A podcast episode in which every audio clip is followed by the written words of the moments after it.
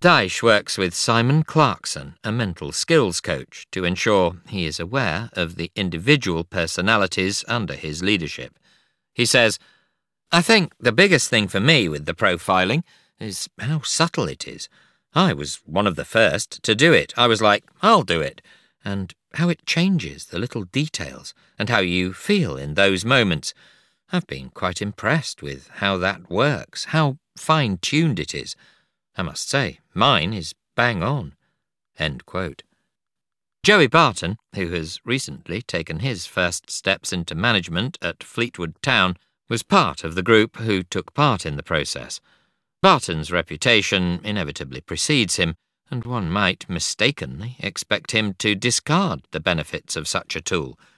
Dyche recalls how the midfielder, one of the big characters and cultural architects in the Burnley dressing room at the time, embraced the approach and shared his with the group. Quote, Joey was amazed by his. He was like, That's me. That is unbelievable, how I actually feel, and that has told me how I am. I use it for behavioural styles. I make it clear to the players that I never break the trust of it. If you've got something psychologically that you really need to work on that is private to you, then that remains private to you. We never break that rule, or we ask the player if he is happy to share it with me. The profiling is really about behavioural styles. It's all about how we can enhance our way of working with the players as individuals, and we explain all that to the players and the openness of it. Joey Barton did his and put it up on his locker. He just said, Have a read, lads. That's me. I showed the lads mine, as I'm like that. I'm quite open. Some choose not to. All we ask is that they allow us the chance to understand them purely on behavioural styles. Barton's profile, which he shares in his book, tells us he is assertive, driven, and goal oriented Essentially introvert, he is selective in his social interactions and seeks time to reflect. He is impatient and restless, needing pace and variety on the job, and this is coupled with a real need for perfection. This final combination, fast paced and perfectionist, may well be the source of the frustration and associated red mist we have seen descend at times during his career.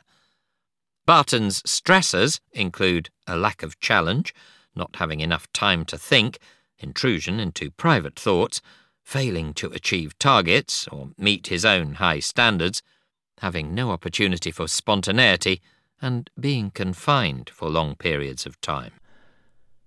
Armed with Barton's profile, his emotional intelligence, and, vitally, the willingness to apply it, Dyche was able to tap into the player's character as Barton recounts. Quote, Dyche took my mentality into account when he offered the opportunity to prove myself to him and a tightly knit squad of players.